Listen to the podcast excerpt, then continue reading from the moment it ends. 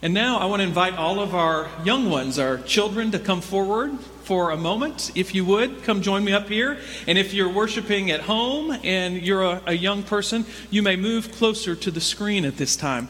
And those of you that are coming up for the children's sermon today, you're going to have to come this way and come around. Yeah, come right over here. And then you'll meet me over here. Yeah, because we've got the rail closed today for communion. So come on up. Come on up.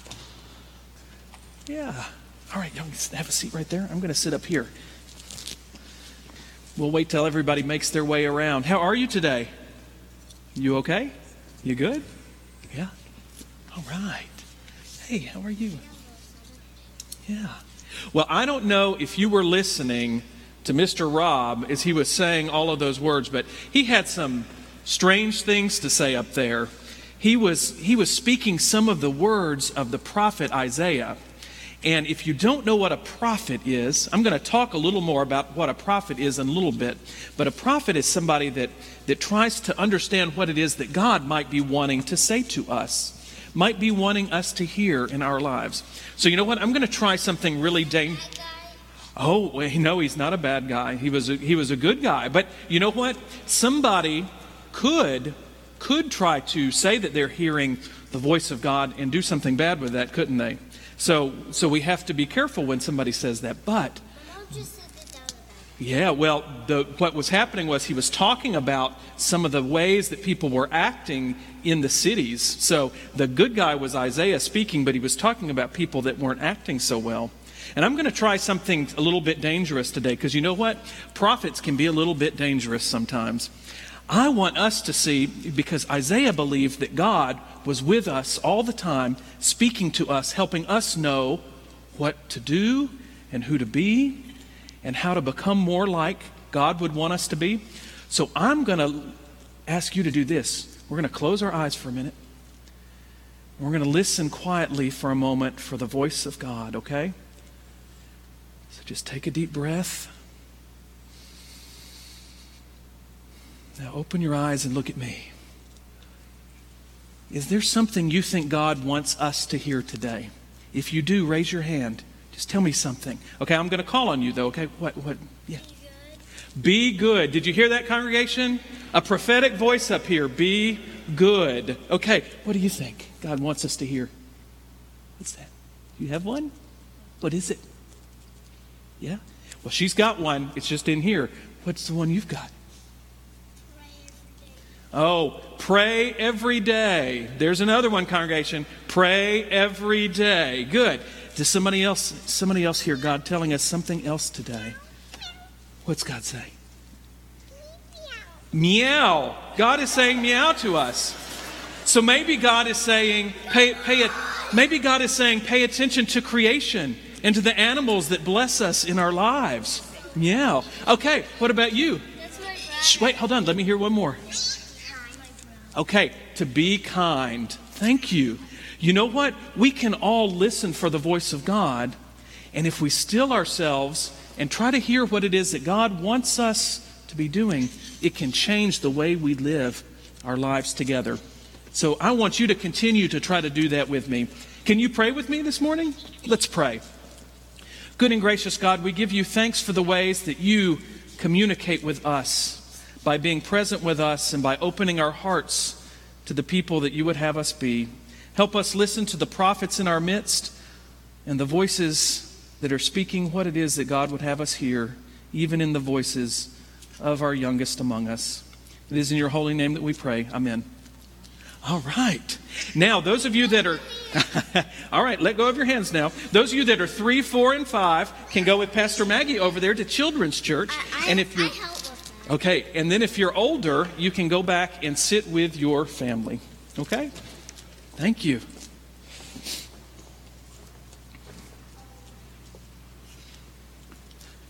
Even kids can be prophets, right? This time last week, I was on my way back from vacation. I was on vacation in New York City. I was with my family, and we were there for 4.5 days, and we were in Manhattan the whole time. And we did a lot of the normal things you would do to have fun and sightsee, but the primary reason we went was because my daughters are obsessed with musical theater.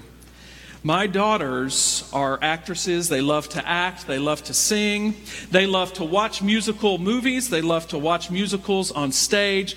They love to listen to musical soundtracks and sing them all around our house. Our house is always full of music and loudness, sometimes to my chagrin. But they had never been to Broadway, and they really wanted to go. And so we decided we would go to New York. And we saw 3 shows in the 4 days that we were there, which is packing it in. We saw a modern classic in Wicked.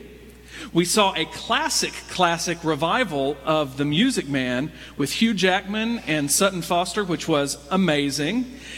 And then we saw a kind of quirky, newer kind of musical in Beetlejuice, which is based on the 1980s movie. And it had been a long time since I had been to a Broadway show as well. And I was struck by the power of performance on the stage. It's amazing. You have what in every other context is a normal, everyday person, and in this place, they're transformed. So we went to see some of these actors and actresses, come out of the stage door after the shows, and they were just regular old normal people like us. Well, except for Hugh Jackman. But the rest were everyday normal people like us. And yet then when they get on stage with the lights and the set and the costumes and the makeup and all of that, and then of course their talent, they step into this role and they start to channel a different personality. They're transformed. And they have this power to draw you into a new world. They draw you in and you start to feel things and you start to think about things differently. It's an amazing experience. And as I thought about that, and then I was reflecting on Isaiah as a prophet this week, I realized that the work of a prophet is a lot like the work of a performer. It's really quite similar, except instead, the prophet has the daunting task of stepping into the personality and the voice of God. So instead of channeling the Wicked Witch of the West or a wacky poltergeist in Beetlejuice, a prophet is channeling the voice of God. That's what makes prophecy so powerful. It's what makes prophecy have the potential to be world-changing. And it's also, as one of our friends helped us remember, it's also the thing that can also make prophecy potentially dangerous. If somebody says they're speaking the Word of God and yet maybe they're using it in a way that is coercive or domineering.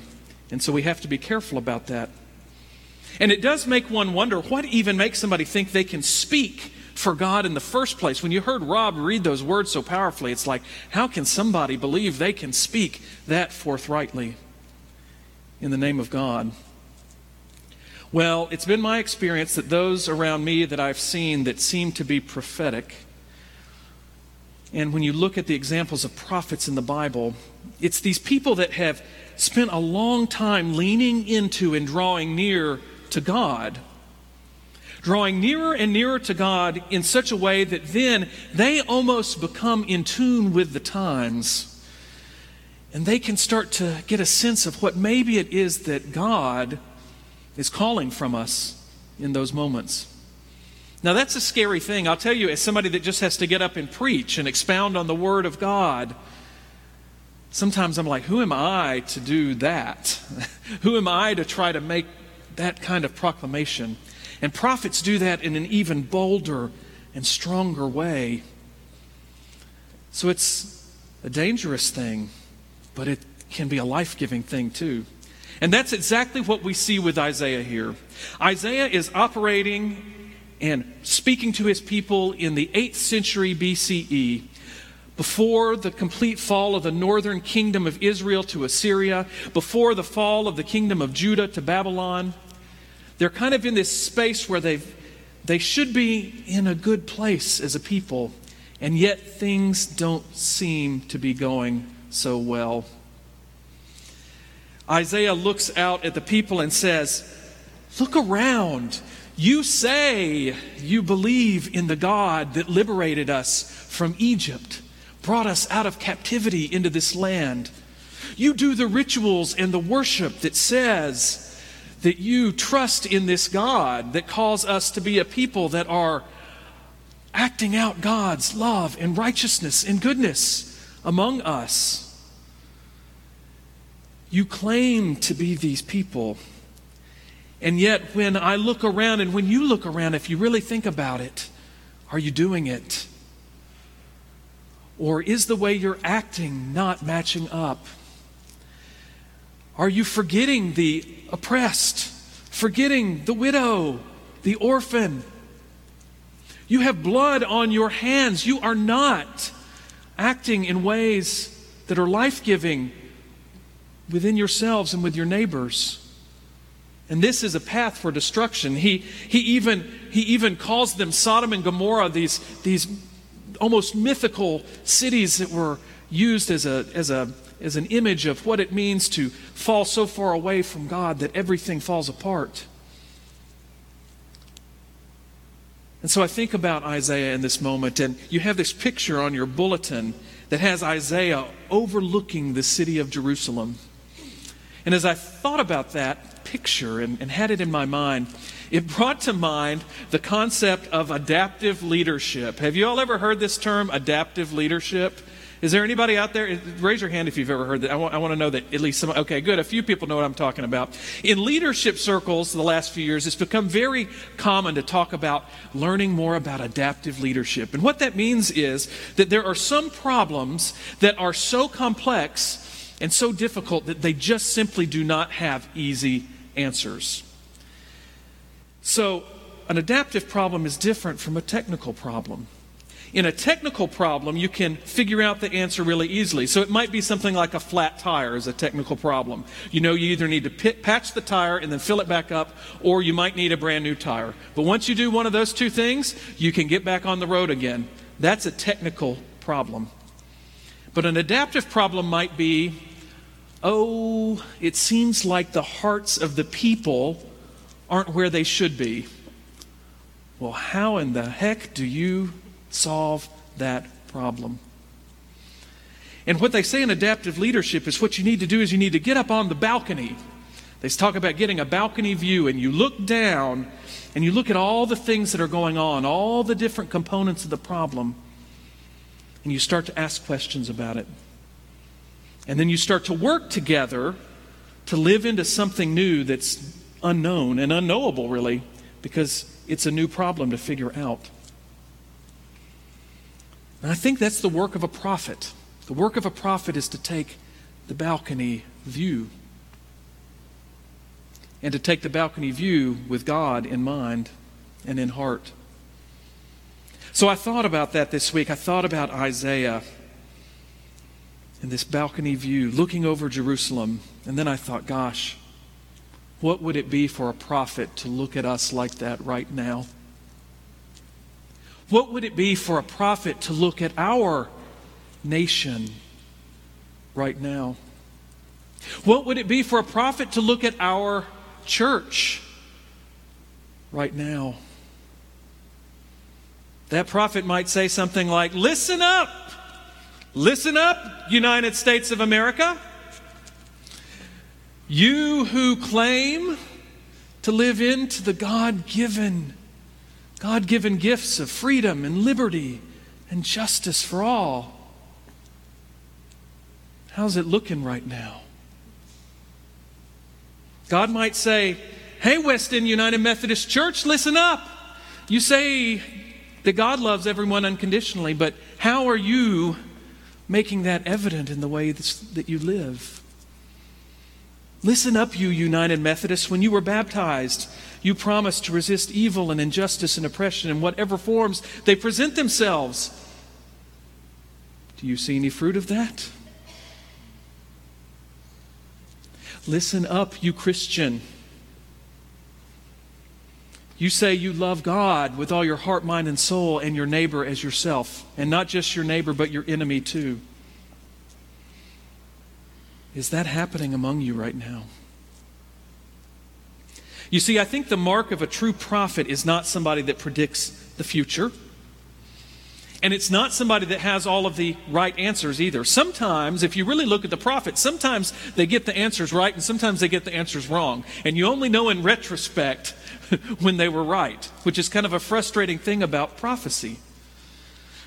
But I think a true prophet is someone that is so close to God that they can put their finger on what the right issues are and the right problems are. And also someone who can ask the right questions and remind us that our relationship with God is not this separate domineering thing, but it's this God that in this wonderful phrase that Isaiah uses says, "Come now, let us argue it out." We are called as the people of God to argue it out with God, to argue it out with one another, but to do it together in ways that guard the dignity and the life-giving aspects of what it means to be the people of God. So I think, if nothing else, a prophet like Isaiah today would look at us and say, "Draw near to God, and come now, let us argue it out." Are we bold enough to listen like that? And are we maybe even bold enough to speak and act like that? I don't have all the answers, but I think God is raising the questions. So come now, let us argue it out.